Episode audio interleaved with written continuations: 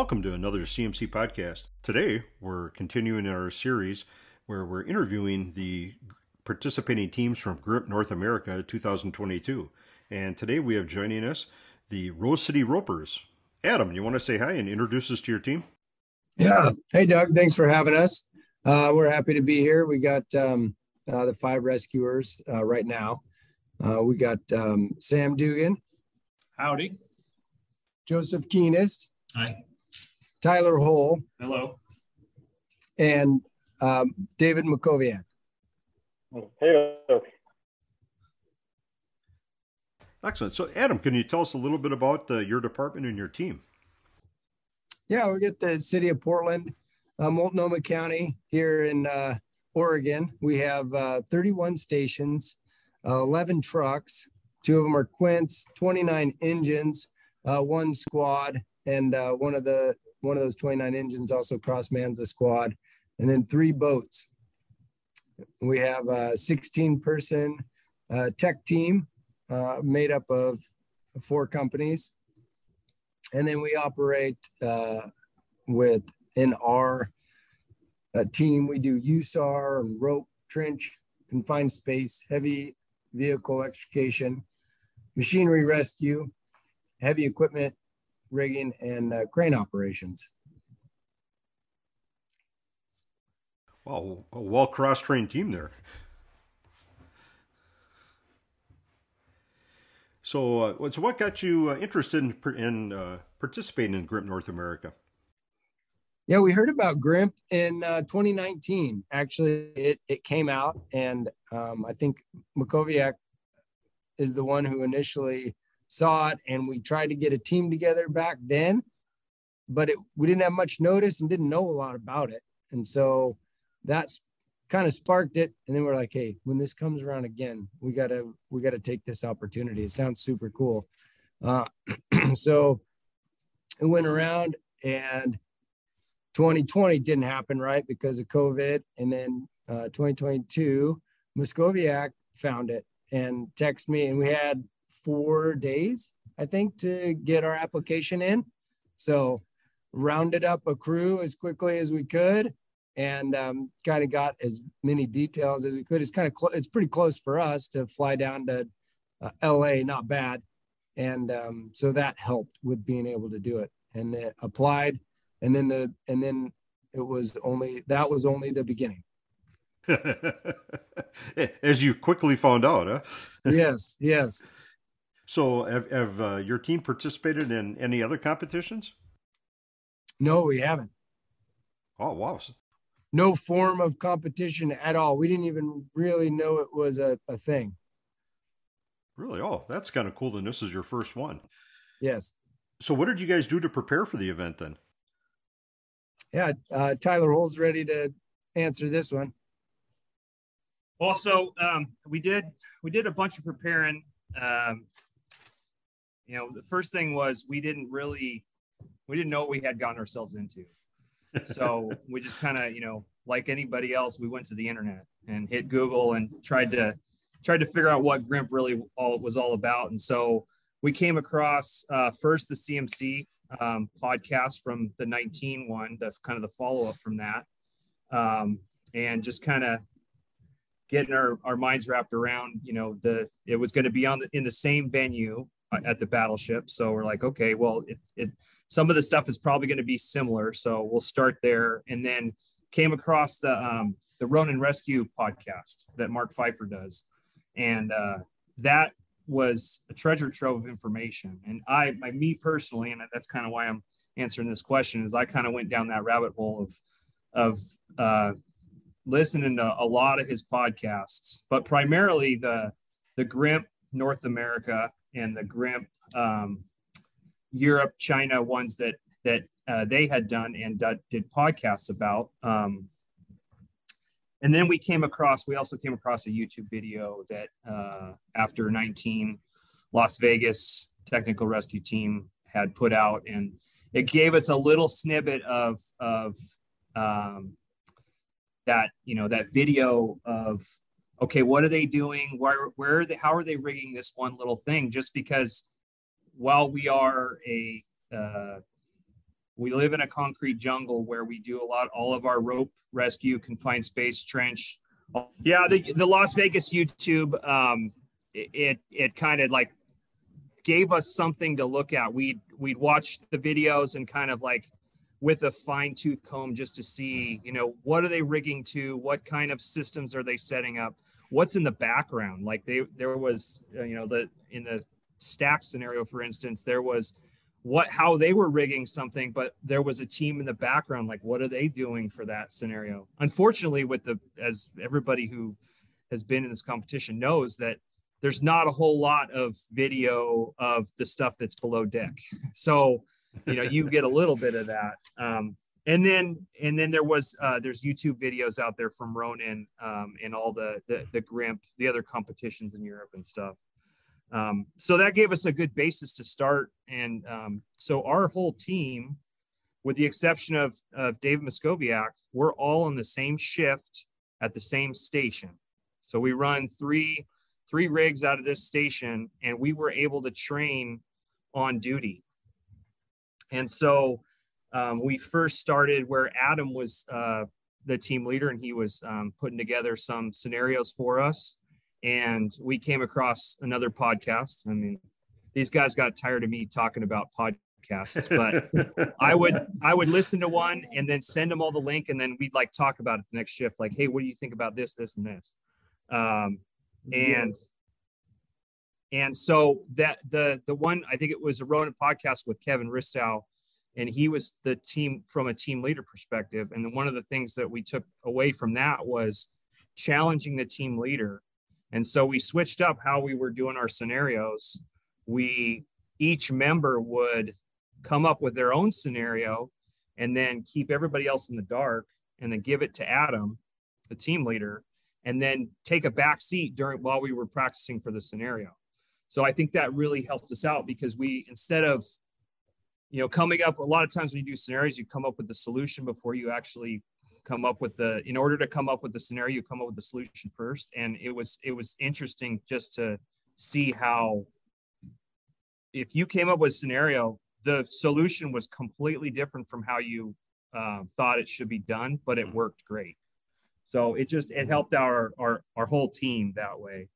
And then we did some small group stuff um, you know we we split up our team into a couple riggers and a couple rescuers and the team leader, and we would break off into small groups. Uh, you know, doing rigging with the Vortex, rigging with the Dragon Lift, um, patient packaging, patient packaging in the Stokes, uh, rigging in space. You know, just kind of like trying to come have a, a central focal point for for rigging a um, a point to you know to attach to.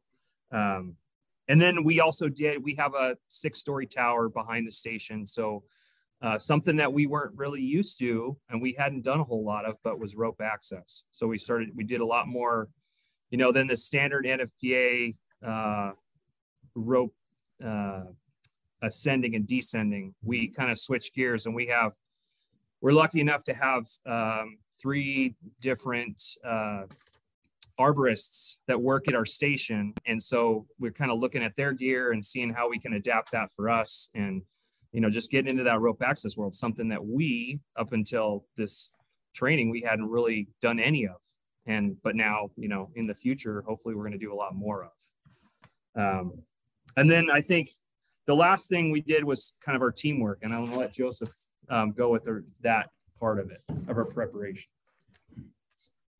Thanks, Tyler. Yeah, I think one of the one of the most important scenarios we ran into getting ready for this competition was was working and preparing as a team. And even though uh, it didn't necessarily have much to do with the specifics of rope work, uh, we had a one of the mornings we spent drilling, getting ready for this. Uh, it was going very well. And kind of on the last uh, section of the scenario we set up for ourselves, um, we ran into some, just a little bit of friction between some of the team members. And I think that was a really good opportunity that presented itself that we weren't expecting because we have been working together for so long in the same station on the same shift. Uh, we're we don't encounter those situations very often, and going back and reflecting on that moment and having those hard conversations before the uh, competition, I think it made us better as a team. It sort of solidified the purpose, the why that we were doing this competition, and putting the competition in a greater context of coming back to the station and coming back to our shift and coming back to our crews to affect positive outcomes for human victims when a situation arises. And I just I would encourage anybody that's getting ready for any challenging scenario, whether it's drilling at the station or preparing for a, a competition like this, to to really take a hard look at where your weaknesses are as a team and spend the time to align your goals both personally and and how you fit into the group. So that when you know the moment of truth arrives you're not focused on the friction that comes up between members and you can focus on the patients uh, because that's what we're here for. And, and that really i think was the just a huge breakthrough moment for our team. And and i have no doubt that it led to um, more successful outcomes both at grimp but then coming back to the station uh, and deciding what to focus on on the next chapter of rope rescue uh, for our for our tech rescue program Wow, that's a, that's a great takeaway. It's kind of interesting. You put you know five high performing Type A personalities uh, together. Yeah, it's uh, managing uh, personalities can be uh, can be challenging. So that it sounds like you guys really had a great takeaway there.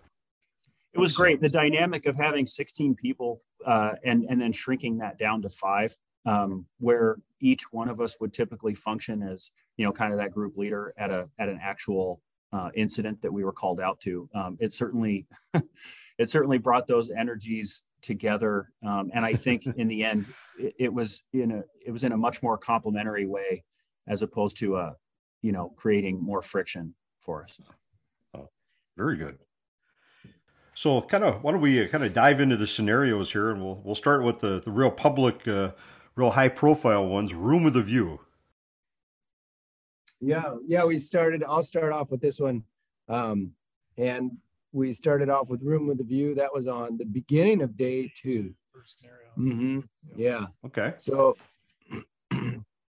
yeah, we started with that one, and you want us to just go through how involved do you want us to explain these uh, scenarios? Well, just uh, kind of, kind of what your thoughts were, and maybe if you had any real specific. Uh, uh, challenges or things you overcame? Mm-hmm. Yeah, I, I, think for for that one with to get four uh, members um, up the rope, it's something we had practiced for, and we formulated a, a plan at the uh, bottom, sent up the initial rescuer, and it was actually day two, so that kind of had a dynamic that we had to think about for that scenario. Um, the our number one rescuer um, stayed on the ground and we sent up one of our other members uh, our second rescuer up the line first so that kind of changed the dynamics for us not in a bad way and um, uh, as our dynamics were for the group it, it made it uh, totally manageable um, but it ended up and then there was a, a double edge transition at the top which we elected to send up two climbers at the same time on the ropes. So that added more challenge than expected because there was the edge transition was really tough with the tight rope. You, mm-hmm. It's hard to pass. You know, it's almost like passing another knot uh, up at the up at the top there. So, but we worked through that and and set up uh, our our anchor at the top, the bottom, made his own plan for the transition uh, once the the victim got down. So he was setting that up. Once we got the four members up to the top and the litter, uh, the key was having that uh, guy on the bottom package, having everything ready with the litter. So when he brought it up, it was uh, vertical sked, uh, vertical stokes, and uh, it was rigged up so we could put the patient in it and lower him lower him down. Hindsight, I think we could have had our anchor higher. We could have went up above and set. Uh, there was another rail up higher that would have made that edge transition a little easier. Um, put him out, uh, swung his feet over untended, and then uh, sent him down and sent down a rescuer with him. And then by the time I was the last one down, and by the time I was getting down, we were they were sending him to the second. That was a platform, and then there was another landing down below that. So they were sending him over that rail. And so that all that all went fine. We were close to the time. And then I remember as we were all we sent the victim down, it was about 10 feet down to that last platform, getting everything in the box, right?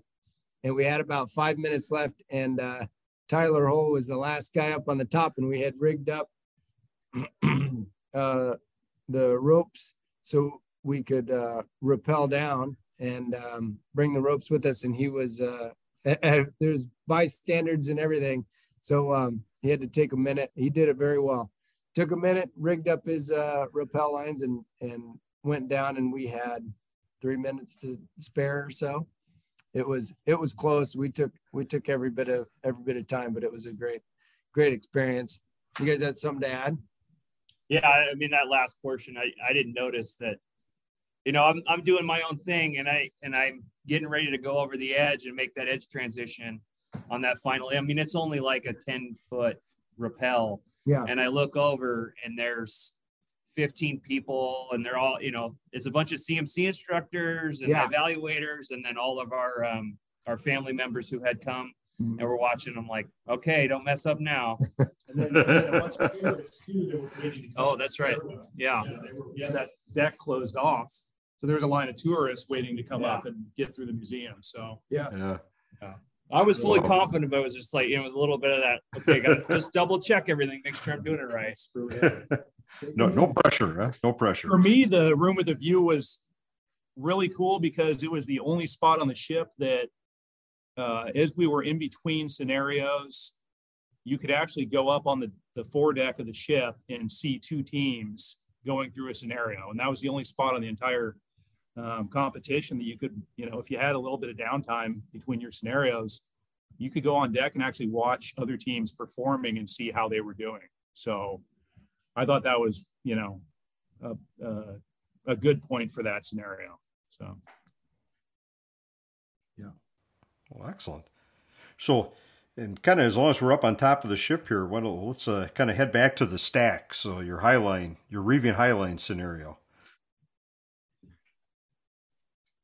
I'll, I'll go. This is Tyler. I'll Tyler will talk about the stacks. So the stacks, you know, like so, like I said before, we're you know urban uh, urban rope team. So we don't do high lines very often. You know, that, that's kind of a typical backcountry type thing, you know, getting over a canyon or over a river or whatever. So we don't we don't necessarily practice the high lines a lot. And so the way that we prepare, um, you know, we're pretty old school. We uh, we use the CMC manual as our manual. We have our own kind of internal manual, but we use that as our kind of our um, our go-to reference. And um, and we had come across a lot of information uh, from you know the Europeans and uh, how Ronin's doing it and stuff like that, and we just didn't know. We just didn't think we could change how we do it at this quick of a time. Uh, you know, prepping for this thing. So we uh, rigged the A side with Flying W, and we were joking that um, you could have taken the pictures and they would have been in sepia tone. Um, I think one of our evaluators came up to our A side rigger, uh, Joseph, and said, "Cool, I haven't seen one of those in three years." At least, and so, and and kind of the same way with me, I was rigger on the on the uh, Bravo side, and um, it probably was a little bit of training scars because every time we practiced our high lines here, we took a rope bag with us. And for me to to rappel all the way down to that middle deck where the victim was, I made contact with our victim, um, and uh, and then had to climb all the way up to the other side. And I was carrying 13 mil, 300 feet of 13 mil. um, plus rigging gear. And so I was a little gassed, and that was our third scenario of the first day, which it was pretty warm by that point too. So you know, it was kind of like the evaluators when I got up to the other side, they were they were joking like, "Well, that would might have been a little easier if you didn't have that big rope bag." I was like, "No kidding." But uh, you know, I think it was just training scars a little bit um, on that point.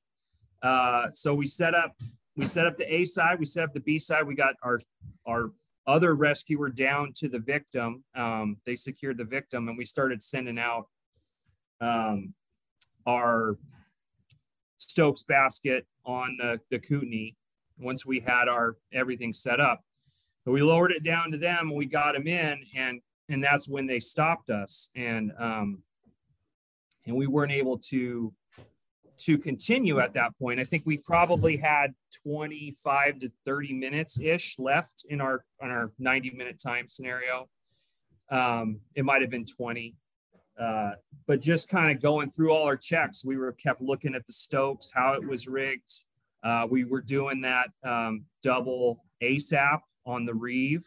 Mm-hmm. So we were doing a, um, a Norwegian with double ASAPs as our backups. Something that we're not tech, we're not used to because we normally tend them, and we tend it with uh, with uh, Prusiks, but um, we had kind of switched just so we didn't have to haul two person load uh, up, and we we just didn't look up at the Kootenay, and that was something where we we were a little frustrated at that point because um, what technically it was a technicality kind of thing where we yep. couldn't continue it was a bummer for us because it's like that's straight out of the the manual for and um you know i think somebody had their phone they pulled out the cmc app and said it's rigged just like this and so um, we understand that you know grimp has a little bit different um, you know kind of structure and and how uh, i guess you know like the, there was the three things that were bomber and a Kootenay wasn't one of them. And it right. would have been simple enough. It, I mean, back to our training scars, we are using two different ropes for our control lines. So we had A side control yeah. line, B side control line. If we had used one control line for that whole thing, we would have been fine because because the the the catch was as we were rigging a single rope with a termination point and a and a prusik into one side of the Kootenay and a single point Prusik termination point in the other side of the Kootenay. Had those been attached from side to side, something that we weren't used to, um, we, we would have been fine. Yeah. So I think we hopefully we would have been able to rescue our victim in the allotted time. It, it, it would have been real tight for us to get everything broken down and, and get back into that box in a time limit. But yeah, just frust- frustrating not being able to kind of keep going and, and make the time be our, our time standard. So, yeah. And, and just uh, so I can kind of comment on our listeners that, that the, the three things that were determined to be, you know, uh, unquestionably sound, if you will, to, to quote Richard Delaney is, uh, you know, your harness, uh, unquestionably sound anchors, and then an anchor plate that could not be manipulated in any way. And actually during the team captains meeting and the evaluators meeting, that was the Kootenay was specifically discussed, and the Supreme Court actually had to do a ruling on that. And what they ultimately came down to, you know, it's a widely accepted practice to use the Kootenay in, you know, as an unquestionably sound device and not back it up. But unfortunately, there was no way to, from a competition standpoint, to draw a line with just that. So the Supreme Court actually ruled at the uh, at the uh, meeting for the uh, the team leads and the evaluators that that had to be backed up. But yeah, that was you were not the only team that was frustrated with that, and even as evaluators, uh, you know, people were frustrated because that isn't normally how you how we would set that up in the U.S. with a backup. Yeah. Yeah, I mean, we we discussed it in that morning after you know we uh, Adam came back from the team leaders meeting and kind of we discussed okay, what's a bomber anchor, Mm-hmm. And we were looking at the Kootenay as our uh, tensionless hitch or um, high string tie off mm-hmm. on the B side and going, okay, is this is this a good enough? You know, but we weren't we weren't we had we weren't really tracking on the it being uh, it actually pulling apart or, or whatever on a Yeah. on a high line for the Kootenay carriage. So Yeah. we we you know we took it and we kept going and you know that was day one and we didn't let it let it phase us. So um, it was frustrating, but at the same time, it you know it didn't it didn't affect us on day two. I think we did really well on day two. So um, That's good. Yeah. Yeah. So, uh, you know, you guys had kind of mentioned too, you had, uh, you know, family members and spectators and everything able to watch you uh, up on these two, but uh, the next one uh, down in the catacombs, there, there were no spectators down there other than evaluators. So, what did you guys think of the catacombs? Oh, the, the catacombs. We loved the catacombs. It was right up our alley. Um, we uh, they gave us the scenario, and we so we one of our disciplines is confined space, right? And we are quite comfortable with it. We got the scenario. Uh, we sent in the rescuer, and then we ended up with our entire team in the in the tunnel at one point. and our uh, victim, who is uh, with us now, Jason Klink, is uh, on the long and slim side. So he was suited very well uh, for this scenario. But yeah, we went uh, straight back in, hooked up, and we just kept it super simple. Uh, we laid our line. We essentially did a low angle uh, slide, and he was. We couldn't get him turned around, so we laid him in the sked and the key for this sked was uh, wrapping it up and keeping the end open so we could wrap him even tighter i think we had him about a 10 inch sausage tube by the time we were done um, so it was uh, it was pretty sweet and then our riggers um, our riggers were joseph and uh, tyler and they were at the end we hooked the rope up to him and we just pulled him through each hole uh, the key to this one was uh, keeping it simple for sure, right? And then looking at the holes, like once we get this um, seven foot package in these three holes that are all lined up, you got to have some, you got to lay out a rescuer in each spot. Otherwise, he's going to hit a, a pinch point and we're not going to be able to move him. So that was the key in in a couple of those voids. It was kind of cool because uh, you could move quick, and but you still had to think ahead a little bit. And then there was these oval egg shaped shaped holes that we had to get the sked through. And then one of them had a pipe in between the two of them. So we had to roll uh, Jason up on his side and and tuck him through and uh, just barely barely made it. And I think we're 20 minutes for that one, start to finish. Oh. So we got out and I looked at the uh, evaluator. I was like, is that it? Is there what's the rest, what's the rest of it? what did we miss? And the guy was super cool. He's like, "That's it. You guys did great." Yeah. What did we miss? Yeah. Where's the other victim? What's part two? Where do we got to take this guy? Uh, so it was it was good. Almost too easy, right? Yeah. Yeah. We were one. We were looking around, wondering, and it was our last one. That was our sixth scenario on the last day. So it was a great, uh, great way to finish. Yeah. Yeah. That's for sure. So then, uh, I mean, and I'm not sure where uh, this this fell into your two day schedule here, but Broadway, so the the main aisleway with the uh, with the vortex problem here. Oh yeah, yeah. Jo- is, Joseph's going to talk about this. Okay. Yeah, this was a. I, it felt like this was another win for us. I mean, we were excited to see the vortex. Uh, as riggers, Tyler and I had spent a lot of time uh, trying to challenge ourselves with vortex scenarios, you know, during our preparation phase, and so we were we were pumped to see that the vortex was finally going to come into play. And then kind of surprised to see um, that it wasn't going to be a very complicated rigging problem necessarily. So uh, it was uh, when we were in the staging area waiting to go uh, we you know of course noticed that tiny tiny hatch in the deck uh, in, in, the direction that we were obviously heading. So, you know, of course, we furrowed our brows and and uh, looked at that thing, thinking like, well, they're two rescuers. They're pretty limber. I think we can get them through there. So that was a fun scenario for uh, for Tyler and I rigging on the top side.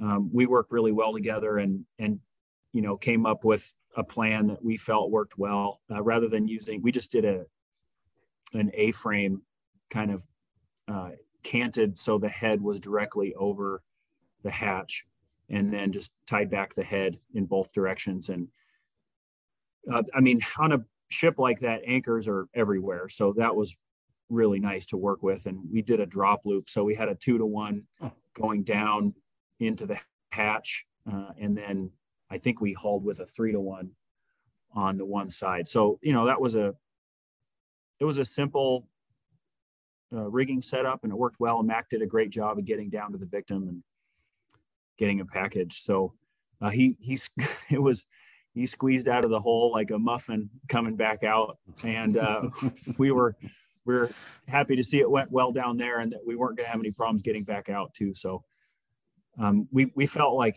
all in all, um, our preparation really came into play on this one. Um, we're just so used to working in a large team, and to have two people topside rigging and two people down functioning as rescuers, um, it was fun because it, it gave a lot of responsibility to each individual to, to pull off the job that they're given uh, independently of the rescuers knowing what the riggers are doing and vice versa, just trusting that when they hook that carabiner up to the, the harness of the victim, that everything's going to be ready to go. So that was a great scenario for us. And, and we were happy to finally use the Vortex. Yeah. So this, this is Tyler again. Uh, we, yeah. uh, one more thing we did is, uh, Mac ascended up the line with a fixed line just because we needed a third person up on. We had put a team leader and two rescuers down the hole, and um, we needed one person up to help with that edge transition because we were running a, a dedicated main, dedicated safety, and so to to be able to run that safety and that main at the same time, we had to have somebody to help bring the victim out of the hole. So, Mac, uh, awesome job by ascending up a fixed line, and then he was up there. But everybody else, we just because it was so simple, we just hauled them with that drop loop. I mean, it was like two or three resets, and we were able to get them, get everybody, and just haul them right up. And they were able to maybe uh, pull up on the um, uh, on one part of that drop loop just to assist coming out of the hole. But like, it was so much more simple to to raise everybody out than it would would have been for them to have to ascend, especially since you know it's it's our second evolution of the day. We've already ascended on Room with a View, and so you know just eh, making it easy on us. We're not knowing what's what's next. I mean, we had heard that Catacombs was going to be hard, so we uh, we were kind of trying to keep a little bit of uh, energy and and mm-hmm. for us, you know, like we had those 90 minute scenarios, so we were like, hey, if we get done, we get done when we get done. It doesn't really matter in, in time wise, and um, it was just simple as faster a lot of times. You hit it right on the head too. Almost every one of these scenarios, if you approached it with that thought, the teams that did that normally did the best. Yep. Yeah, and, and I'd say as a rescuer on that one, once we had the victim uh, up the hole, back up to the deck, it was really nice when they dropped that loop back down, just be able to clip that to your harness, throw your safety on, and then take a ride. You know, a little bit of hand over hand up the fixed line side of it to help those guys out. But mm-hmm. it was way faster than ascending for us. Um, and yeah, being day two and not knowing what the next scenario was going to be, uh, that that drop loop was key for us. We used that a couple of times on our scenarios. So it worked out well. Yeah, it's an awesome, awesome tool.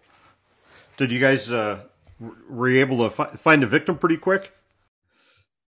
Uh, yeah, so. yeah. Mac Mac can speak to that. He was the one that went in and found him. Yeah, I think we found him pretty quick. We didn't have any troubles. It was just kind of going through all the levels, making sure you didn't miss, miss any cracks or holes they could have stuffed them in. And then, yeah, once we found them, it was pretty simple from there. Well, that's good. Yeah, I know. Broadway was funny too because we were standing there in the hallway, you know, before they gave us this scenario, and the other team was like just on the other side and we're like well that's got to be the hole it looked like this eight inch hole in the ship with a bar over the top of it it's like what and then they open the hatch. It's like yep you're going in there. Oh okay. Yeah it was it looked deceivingly small from the top. It was bigger than how it looked. So yeah. it was pretty cool. Like all right. And then everybody just piled in. And th- that bar was uh, not very nicely placed either. so, so then, uh, so from Broadway, kind of heading towards the back of the ship here to back to Shaft Alley. Yeah, we had uh, our rescuer. Rescuer number one was uh, Sam Dugan, and uh, we almost physically killed him on this one. So he's going to talk about this one. yeah. So so Shaft Alley was uh, scenario two on day one for us. So we had just finished up uh, with the wing void, uh, and I was the the primary rescuer on that one. So I was dirty, tired, sweaty, covered in dust. Uh, so rehydrated between those scenarios, and then yeah, Shaft Alley. We kind of gathered up and we're we're um, showing our entry point, and uh, it was a I want to say a four deck drop. So I rappelled down, uh, fixed lines, four decks through I don't know, 16 inch holes basically in each space. Um, and then had to do a search as a confined space search. So I branched out, second rescuer dropped in behind me. That was Mac. He went a different way. We just kept searching. And we were told at the beginning of this one that if we found ropes hanging, we could use them if we wanted to. So eventually in my search, I came to a set of fixed lines um, that went back up about four decks, it looked like, pretty dark.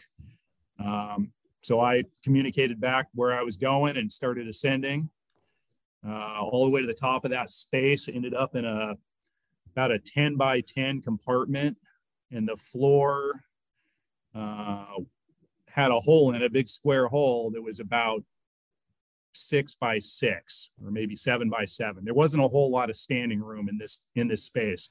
Looked like a machinery access room for for loading and unloading gear out of the ship. Uh, and then there's Klink laying there on this 12 inch ledge, clipped into a, um, a door into some hardware for safety. And he's laying there, and the evaluator's on the other side, clipped in also.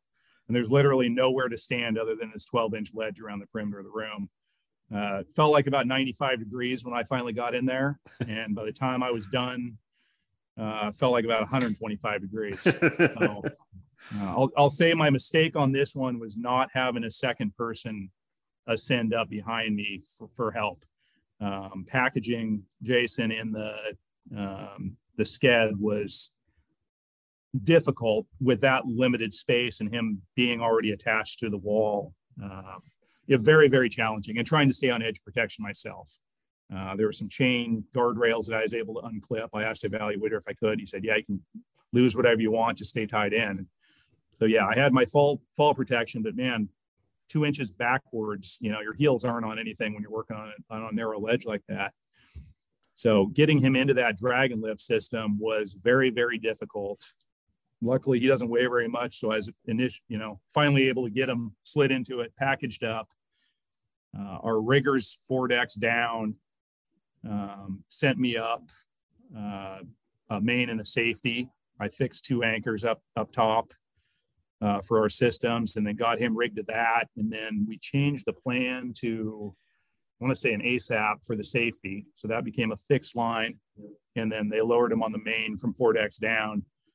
Um, yeah, so we got him lowered, and I could tell as soon as he went down through the big hole that that next deck below that he hit, he wasn't going to fit through it without assistance. So I ended up clipping back into the fixed lines, rappelling down a deck, squeezing him through the hole, uh, lowering him another deck, rappelling down, squeezing him through that hole. So we did that four decks down. Uh, and then I was blown out. I was done. I was completely shot. And I looked at Mac and said, You're going to have to go up and de-rig all of our systems and then come down the, the CMC system. So, you know, that was a very humbling moment for me. You know, second scenario on day one, it's 10 30 in the morning and I'm blown out um, super humbling. But I knew I was not, I was not in a position where I was going to be able to, you know, ascend back up those ropes, um, de-rig everything, and then get back down. I did not, I did not feel that was going to be a good move. Uh, it was going to be too slow. So Mac is very fast ascending. So he went up and was back down before we knew it. And uh, yeah, and then we got we got Jason uh, fed down through this angled hole, like under or over a pipe it was it was a really bad transition. uh, yeah, you, you came through the deck on that last deck into the space and then had to feed them, I think, over the top of a pipe down into the next room over. So it's kind of a vertical into a horizontal transition through the engine room. And then, yep, through that shaft alley. And they went probably yeah. 60, 70 feet back on that deck. I mean, it was through several spaces, just yeah. skidded them back and then rigged them up uh, for the ascent back up four decks. Yeah. Um, and yeah, one thing that happened to us on this that was kind of comical was uh, Jason was he was tied in. The evaluator had clipped him in with his safety to the the door wheel, the, mm-hmm. the lock there on the compartment door, which actually entered back into the space where our rigging team was. Like we ended up, you know, the victim was through one door from where the rigging team was. Uh-huh. you just couldn't get him out that door. Uh-huh. So he was clipped into that that wheel. I ended up clipping my safety line into that for my Edge Pro. And at one point, our uh, team photographer was told that she could open that door up and take fit, you know, pictures or, or photos or videos of us. and uh, so I noticed that when I'm packaging him in this dragon lift, that his line is getting tight and my line is getting tight for the Edge Pro. And I look up and the wheel has been turned about three revolutions. And our photographer is on the other side of that, that door trying to open the door up with another evaluator. He was trying to get, you know, her access to it. we had to start screaming, you know, to stop because they were winding our lines up tight to the wall. And I didn't know what was going to happen, but it all worked out in the end. Um, yeah, we got him out. We made good time on that one. So it was just, yeah, very humbling. Um, that much work and that's that tight of a space with that heat just kicked my butt. So yeah, it, it was a team effort. And don't get the wrong idea. I mean, Sam's in great shape. It's not like, you know, he can't pull his weight. I mean, he does construction on his days off and land clearing and for 12, 14 hours a day. So it's just, it's very difficult work when it's hot and confined and you're by yourself and, and mentally draining as much as physical. So he was certainly prepared, uh, but it's a good reminder for everybody that's in those situations. Yeah, yeah we had a, a, I mean, the team meeting after that evolution was like, hey, we need to, you know, rotate rescuers, rotate positions a little bit. Uh, we all specifically trained in our jobs for this team, but mm-hmm. that was an eye opener. Like, oh, we got six of these to go through. You know, I'm exhausted on number two. Um, you know, take a break. Yeah. You know, step out, rotate, ask for help. So, yeah, it worked out. Not not a lot of air movement, and it gets a little humid in there with multiple people breathing. That's for sure. Uh, you heated up in a hurry. So. Uh, yeah, I think the biggest learning points for that one was uh, the the re- you know we didn't train for doing three hour and a half evolutions a day, and we had the wings first and then the shaft second. I mean, we had oh. the hardest ones. We had the hardest ones on day yeah. one, and then and then the and then the highline we finished with. So I mean, the morning of day two, we started uh, outside, and we were we were already tired, you know. So we didn't train for that with doing three in a row. So ro- looking back on it, you know, rotating rescuers, um, getting more people in when we needed to, because yeah, it's a um, uh, just something we didn't uh, account for.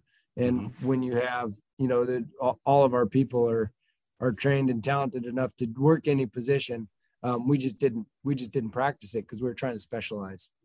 And the other good one too for that was me and uh, uh, uh, and I were hanging out at the, at the bottom waiting for Dugan, and um, we were like, uh, "What?" You know, we asked him a couple times if he needed help, and then Moscoviak luckily noticed that our ropes were like, "Hey, the, we were going to run main and safety from the bottom up to a high point and back down," and uh, he's like, "I don't think this these this rope's long enough because one was hundred feet." So I um, one point is that use the time that you have when you're waiting on somebody else. You can always do housekeeping. You can always um, fix your rigging, check for edge protection, you know, make sure you're being as efficient as possible. And point number two, I think if we were to do it again, we'd bring 150 foot uh, 11 mil ropes and not not 100 foot ropes that we brought. They were a little short on a few of the scenarios. So that was a good that was a good learning one. Oh, there you go. So just to so, fill in, uh, top side rigging, we had that was one of the other things is that maybe you know looking back on it, we would have probably sent one of the riggers down for sure. to assist down in the hole. Because Joseph and I we were hanging out at you know up in the top we're kind of in this locker room. And once we had set up the top side anchor we shot the rope. We did a what we, did we do a dedic we did a dedicated main dedicated safety The safety was on the ASAP. safety on an ASAP, and then the uh, a dedicated main. So it was this uh, change of direction at the top, went through a ladder uh, to another change of direction. We're trying to kind of weave our way through, use all of the space we can in this locker room. And so, in order to get the longest throw for our change of direction, uh, we we ended up using a five to one, a single five to one, and um, and after we had that rig, you know, it was like 15 minutes or so to get everything. I mean, it was tight. It was like we were missing by uh, an inch on one locker and another inch on another locker. So we we we had it per all of our angles were perfectly set up, but um, it- you know, like we we were just kind of twiddling our thumbs a little bit. So when when they started coming up, um, we we raised the victim up but then we identified that we had to have somebody uh, in those intermediate decks to help with those transitions. So we we yelled down the hole, and um, Adam was able to climb up. You know, between each deck, he'd go up and on the fixed lines up. He'd ascend up, get up to the next deck, help the victim, Jason Klink, through the hole, and then he and then once we were once we were done as riggers, we were like, all right, we're done. Let's break it down. And we didn't like that with communication didn't get to us that uh, we needed to assist our last rescuer out of the hole. And so we had already kind of like torn down our five to one and our ropes got kind of like a little bit messed up. We ended up just hauling him on a three to one with two rescuer you know two haulers but um Did you guys do a drop loop on that one too? Nope. Can't remember. That Nope. straight line. straight line down Good thing Mm. I'm lightweight. yeah one hour and 24 minutes yeah Plenty of time. Well, yeah, we had plenty of time. I mean, and that was the thing is we weren't none of our none of these scenarios that we did, we we weren't rushed. We just, you know, we did it in our time. We we Mhm. We already succeeded by just showing up and all the prep that we did for it. So it was like, hey, you know, if we you know, our goals, our personal goals that Joseph was talking about was just to do just to get there and and uh do well, you know, do well for us. So um that was a great it was a great one for us. I I wish, you know, I wish we had a chance to go do we need day three. We'll do all six there you go. Yeah. Well, and it's kind of interesting because you kind of uh, alluded to this too. That if you know, in especially the, in these below deck scenarios, you really don't. If you're up on top, you have no idea what it looks like down below and in. And so, not knowing you, they need un, until you can uh, communicate with your crew in there, that you actually need to send people down to help, and you get down in in some of these places, you're like, oh man, this isn't good, yeah. Which uh, this is uh, kind of coming into the next one here, the last one, which was your first one, uh, very appropriately named. You're not going to like this. What a way to start, huh?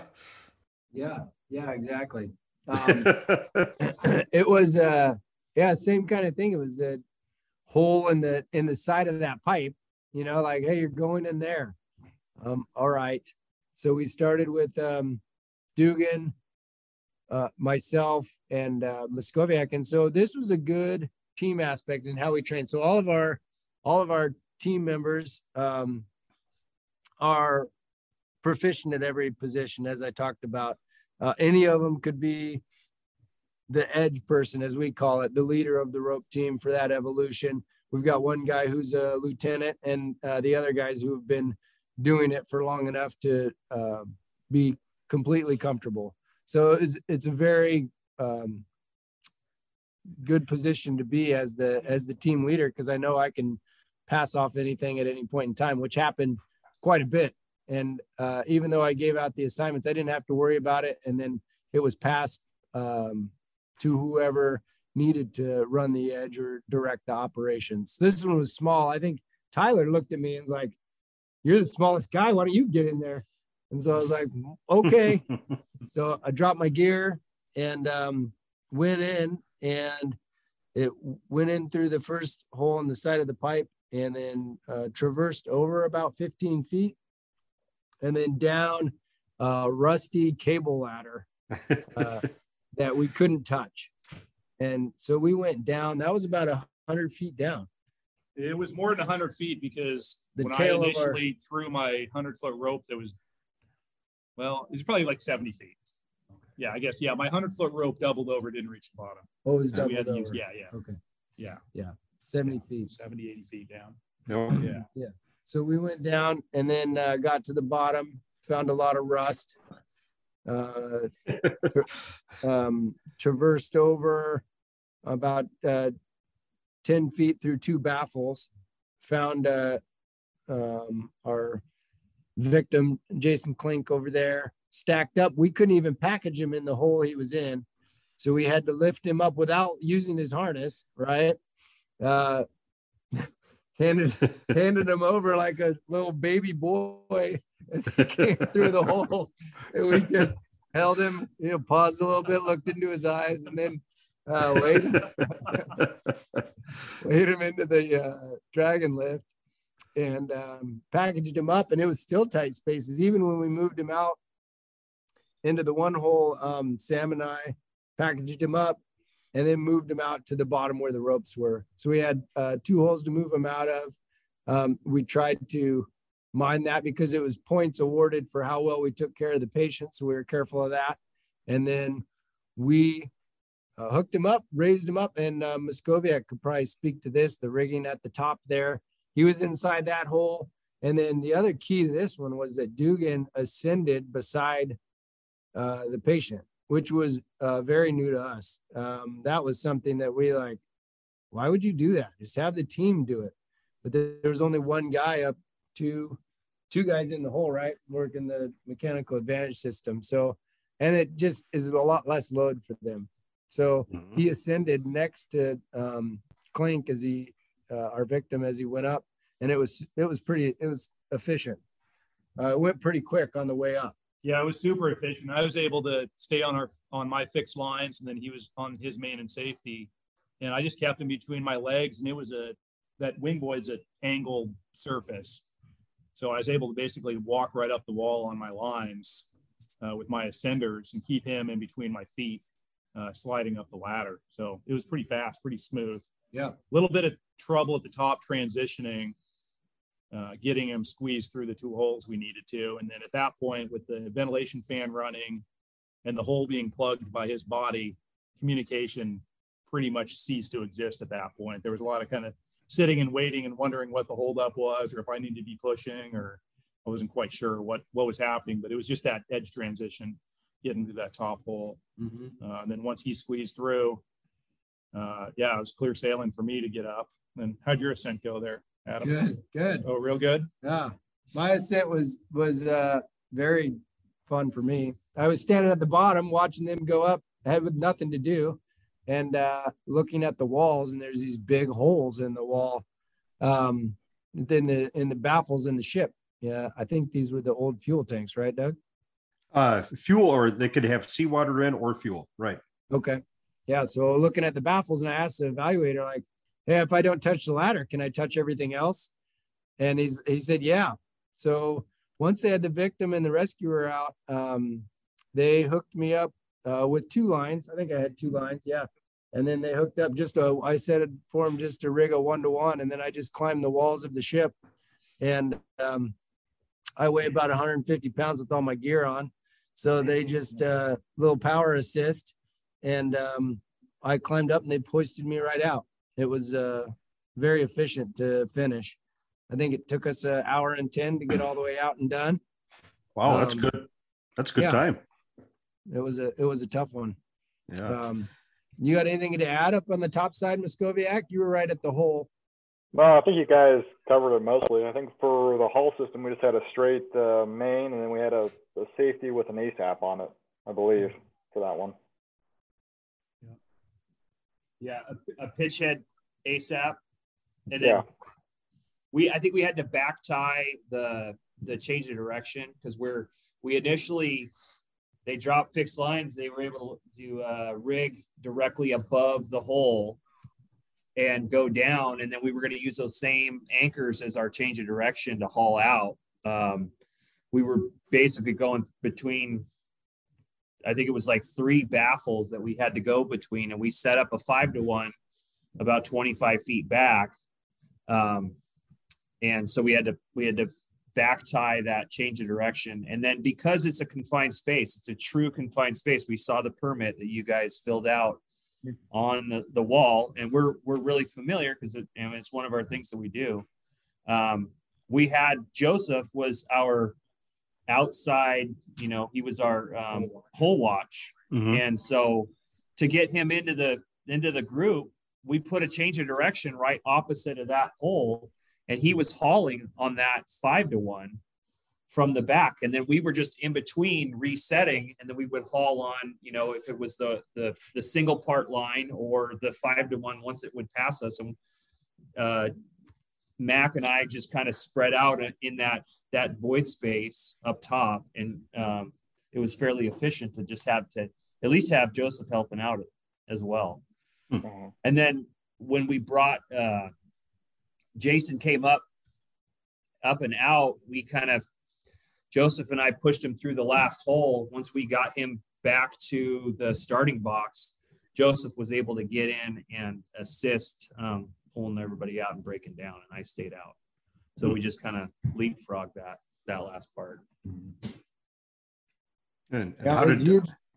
Yeah, it was huge to have our, our riggers. A, a lot of the times, uh, I'd be like the middle middleman in the hole, and um, felt bad for these guys because they were the. I mean, they trained to be the riggers with the vortex and do everything outside the hole, and they didn't get into the action, you know, as much as all of us would like. And um, but uh, God's in to have them. You know, they come out. I come out, and everything was already rigged.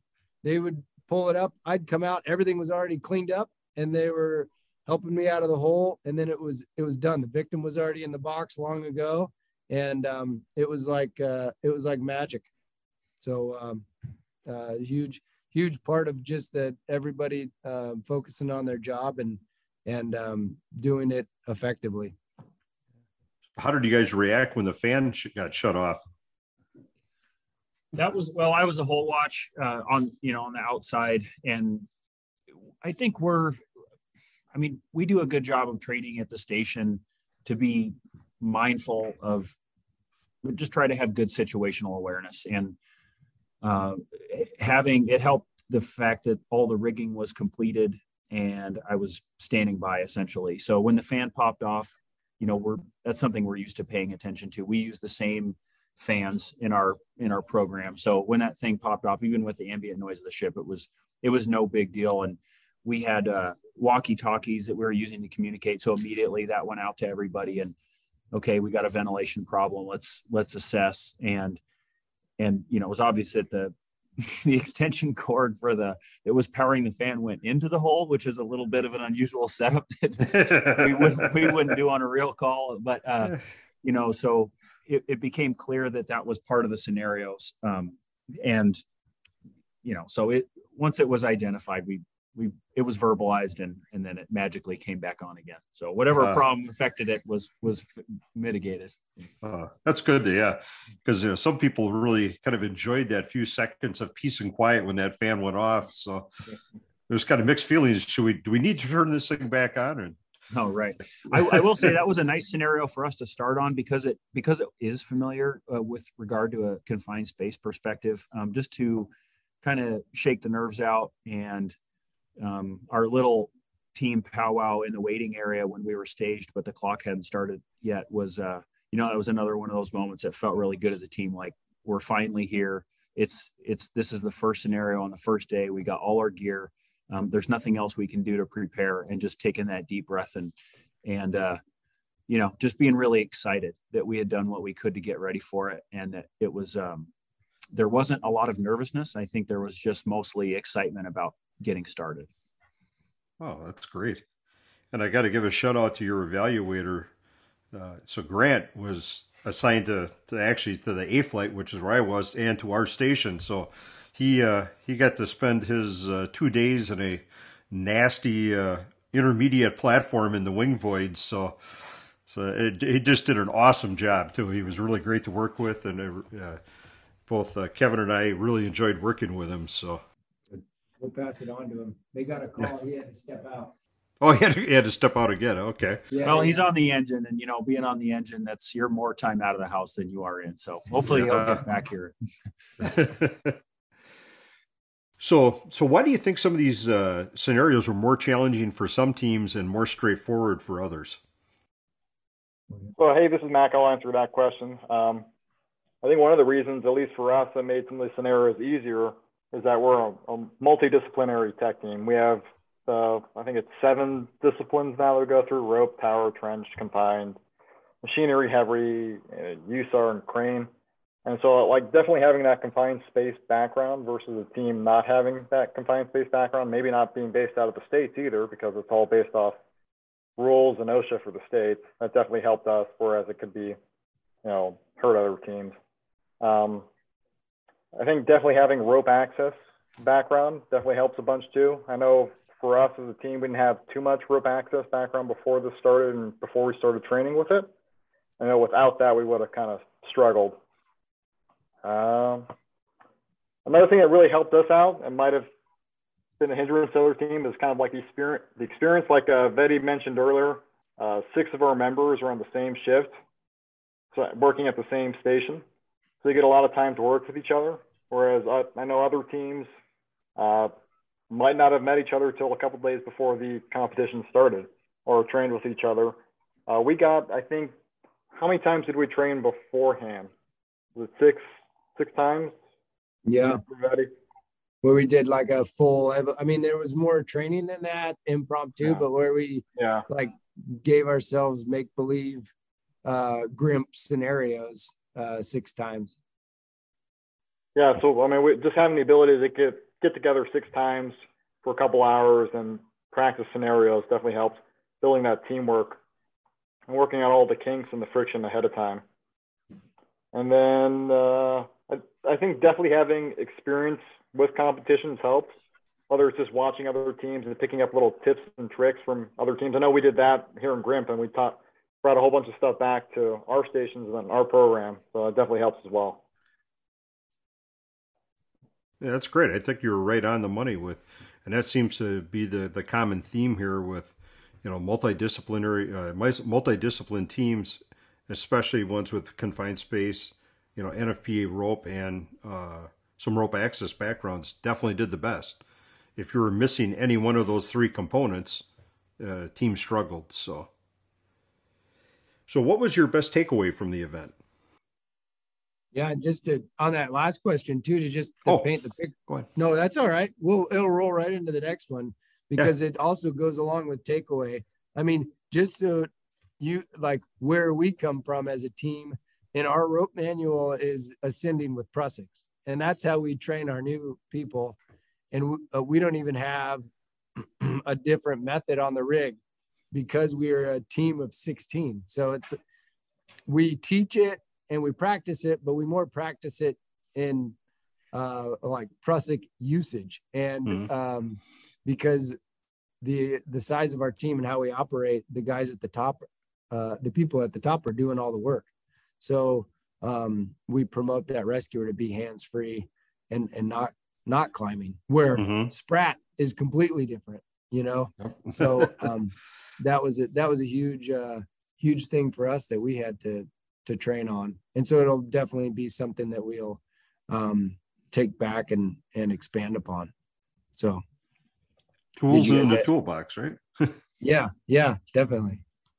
Yeah, I mean, in terms of a takeaway, I think that it definitely opened our eyes to the the rope access world and getting to talk to some of the other participants who have that rope access background and train in that discipline and work have work experience um, using rope access techniques. It's it's certainly, I mean, we've already since we've, you know, since GRIMP have started talking about all the ways that rope access techniques are going to enhance our ability to function as rescuers. And it's you know required in an event such as GRIMP because there's so few participants everybody needs to be able to function uh, in a multitude of different ways which rope access makes great use of uh, and it's just mainly integrating those skills into the program that we already that we already have. Hmm. interesting. Anyone else?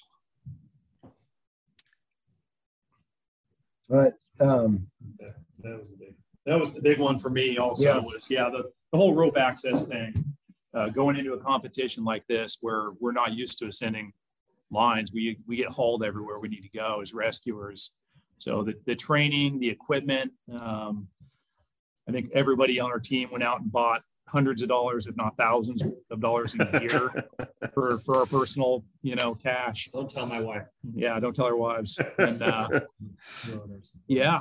And it, uh, yeah. And then we had, uh, blue collar, uh, training, lend us a bunch of gear, uh, that we needed. You know, we picked that up in Sacramento area on the way down. Um, all hazards rescue here in, in the Valley, uh, nearby. Uh, Rob lent us a bunch of gear that that our team doesn't have at the fire department. Um, and you know, like we mentioned earlier, these arborist guys that we work with that are in trees all day long, they've got a whole different set of gear that we're not used to. So I think this really opened our team's eyes um, up to the possibilities. And okay, so did you guys learn something at the event that you're going to be able to use on the job?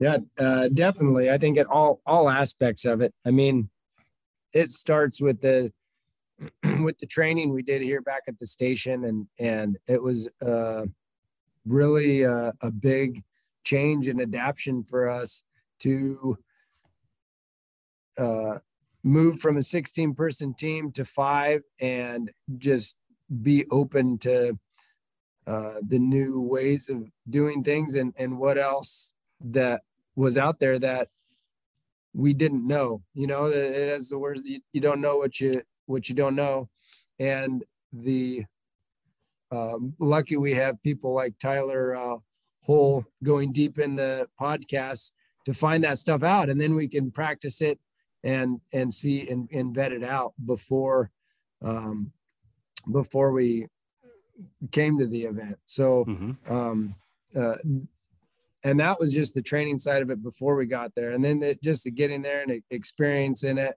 and um, uh, talking to everyone it was a great example um, like uh, joseph talked about earlier. Uh, i think the the biggest thing when we started you know we had i was coming up with the scenarios you know i was like oh yeah let's do this scenario.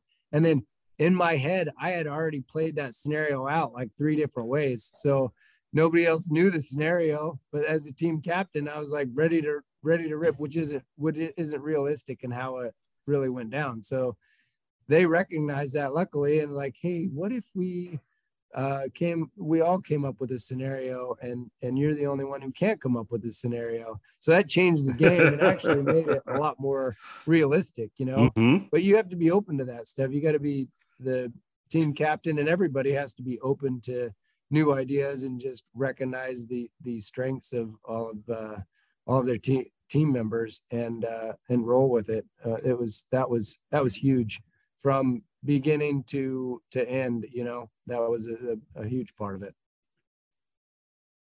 Yeah, I really like how you guys have identified you know the teamwork aspect and the uh, you know the, the working together. How you know how much of an impact that made on on your success. So I think that was very, very well stated. Oh, thank you. Okay, so would you uh, would you guys recommend participating uh, in an event you know, such as GRIMP to any other teams?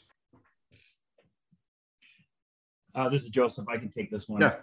Of course. I, I think that anytime, I mean, for us specifically, because we had never competed before, it just, anytime you get an opportunity to do something that is going to challenge you or make you uncomfortable or push your limits or your boundaries both what you think you're capable of as an individual and then as a team I, I, would recommend anything like that whether it's you know for the fire service whether it's fire training or for tech teams whether it's a you know identifying uh, the discipline that maybe you feel like you're least prepared for and then hitting it as hard as you can. And and for rope, I, I feel like we're fairly confident rope technicians in our program, but there's always the next level to achieve. And and having the competition, a hard date on the calendar where you're gonna where the primary goal is not to embarrass yourself or your organization on on if it, on if not the you know the national stage well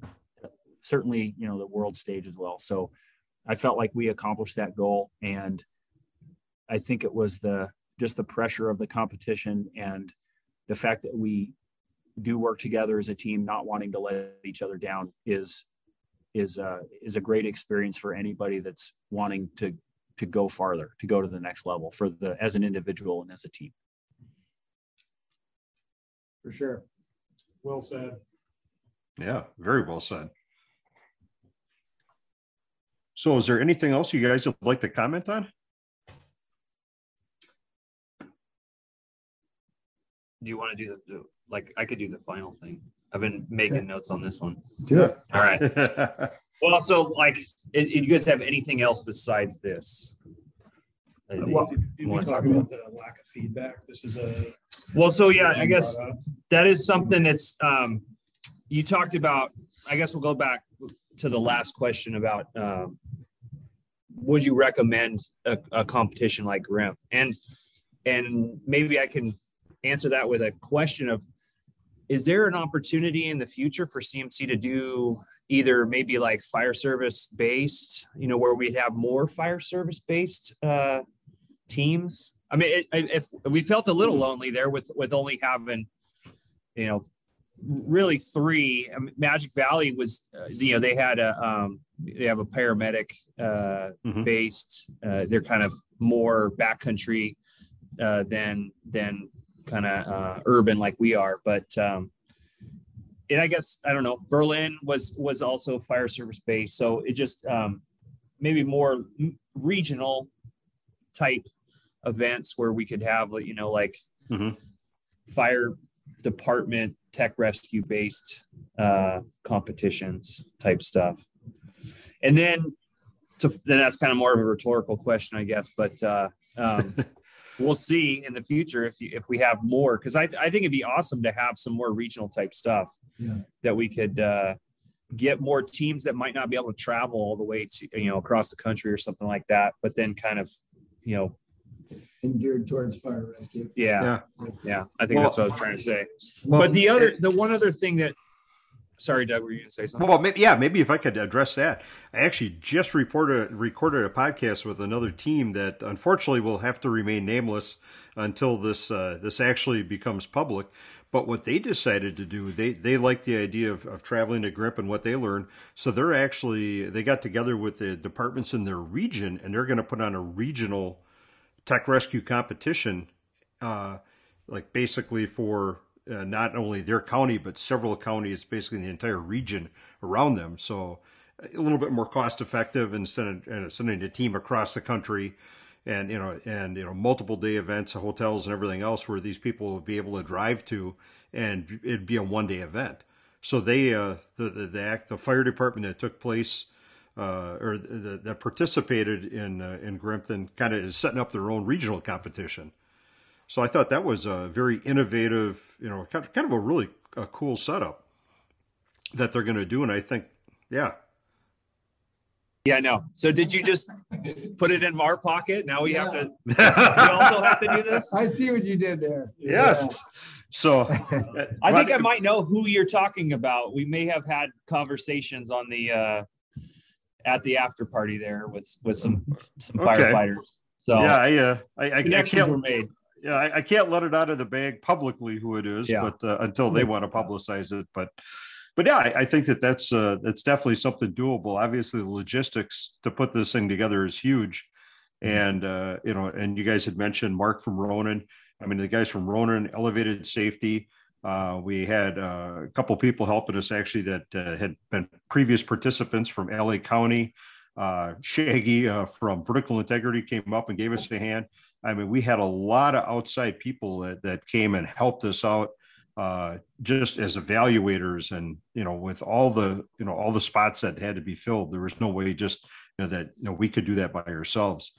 And uh, so I know that one of the common questions is, you know, is there going to be another one? And that's way above my pay grade. So the uh, yeah, I, I definitely, I hope there is. I think there's definitely interest. So we'll have to see what happens. Though.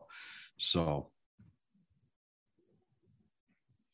I think the only uh, the, the only thing that we were left wanting more of was was feedback, you know, from the evaluators and mm-hmm. kind of a even not a specific scorecard, just a kind of um, general feedback technically, and then um, from an outside bird's eye view of our how our team functioned together. Um, because the point, uh, the because while the competition was great, the finish line for us is not, you know, wasn't the battleship. It was coming back to our department and, and furthering our capability. So right. I, I think that um, if there's a way that CMC or the any future events that um, CMC can put on somehow in, in the spirit of fairness to the other competitors, still being able to provide that feedback to the individual teams, it um, would really be the cherry on top for for an event like GRIMP. Yeah.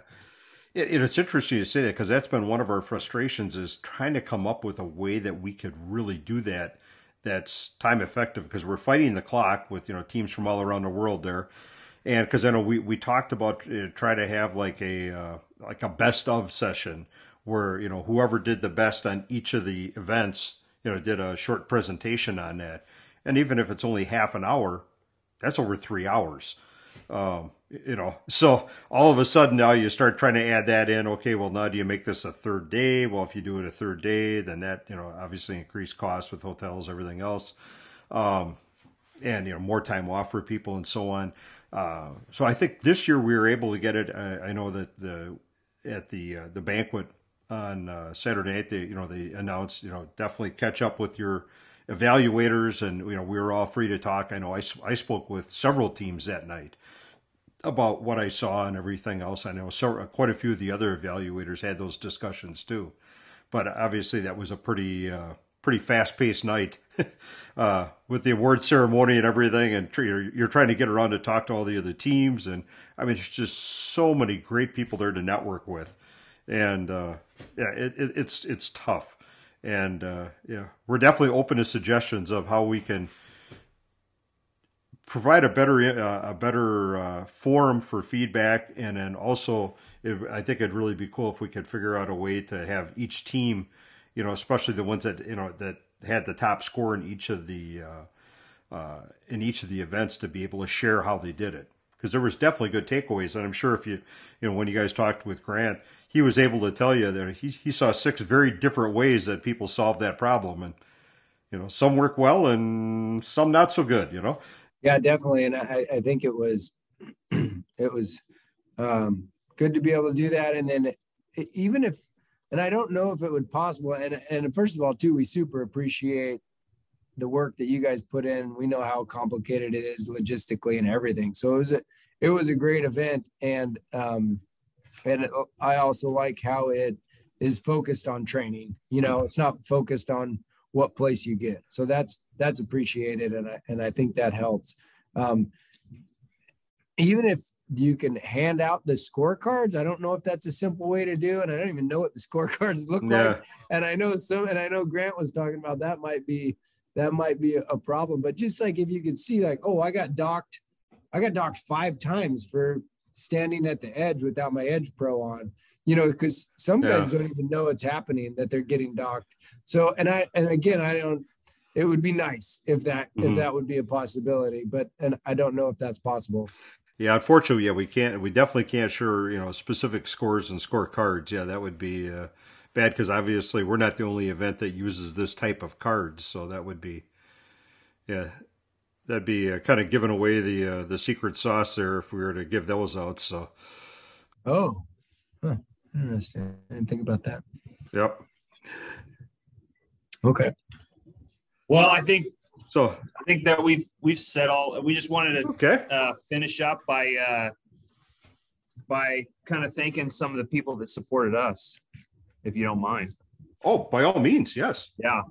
Uh, so first would be uh, Portland Fire and Rescue. They supported us. They yeah. uh, agreed to let us take a van, and they they uh, supported us with the uh, entry fee. And I think when we initially budgeted it, uh, we weren't in a gas crisis, so uh, we got a lot more than we asked for. So thanks for to Chief Jackson for uh, approving those funds for the, Yeah. the van. and the. Uh, and then for letting us drill on duty too. Yeah. I mean, we did all of our drilling on duty.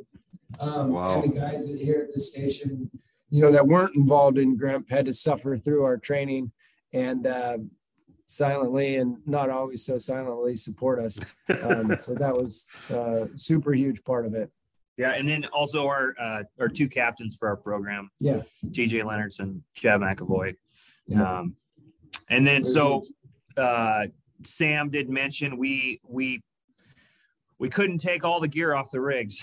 Unfortunately, we wanted to, but um, and that actually didn't did, would didn't even get us to that point. So we did have to buy some of our own stuff, but uh, we touched base with friends that we've made through classes and and other conferences and stuff like that. And so we uh, uh, we called Jeff Hockala from Blue Collar Training Network, and uh, we've um, taught with him doing a heavy extrication class. So if you're looking for heavy extrication, look for Blue Collar Training Network. They're the best. Uh, and then All Hazards Rescue, it's a local company that does uh, confined space standby. He's a firefighter, uh, friend of ours, uh, Rob Davis. Um, and then during the competition, uh, uh, during the competition, we had a little bit of a equipment snafu where we got some stuff quarantined, and uh, so I tucked my tail between my legs and I walked around and talked to a bunch of different teams and said, Hey, does anybody have an ASAP that I can borrow? Because our ASAP, we were, it doesn't really, we don't have to go into, into why I got quarantined, but we needed two ASAPs. okay. And uh, great, you know, the competition's awesome. And we, we walked around and, uh, and talked to all the different teams and it come across to Berlin and they say, of course I have two ASAPs. I'm wearing two ASAPs, but um, it, you know, something like we don't have a whole lot of that type of equipment. And so they they went to their vehicle and they had an extra ASAP. So we were able to grab one from them. And then the next day in the morning, Magic Valley uh, said, "Hey, we found one in our truck." So it really helped us out. Wow. Um, and then the the last would be uh, our our IAFF local 43. Um, they definitely helped us out as well. Yeah, for sure. Well, that's great. When especially when you talked about competing teams loaning you equipment so you could uh, you had what you need. I mean, that just speaks to the community and to the to the group of teams that was there. How great of people they were. You know. Yeah. Yeah. Wow. Definitely. Yeah, I guess the last uh, support network would be our families because uh, we did buy a lot of uh, personal They don't even know that. They don't know. They're not going to listen to this podcast, but yeah. So uh, well, well, I, just in case they do, if I recall when we were talking, that none of you guys spent more than fifty bucks out of pocket on gears. I thought that was awesome, right? Yeah, yeah, Yeah, but See? our families to, to allow us, you know, the time to go. Uh, you know, I think we were gone for five or six days, and uh, it was it was during spring break. So thank thanks to my kids for for missing out on dad for spring break. Yeah. Just allowing dad to go full nerd on something for Yeah. a little while. Well, excellent. Well, hey, thanks very much, guys, for uh, taking the time here to share your experiences uh, about Grimp North America and uh, some really, really good lessons learned. And I think you guys really put into words very nicely about some of the things that happened at the event. So I really appreciate that. So, Good. Thanks for having us. yeah, thank you. And thanks for tuning in to another CMC podcast. Stay tuned for another one.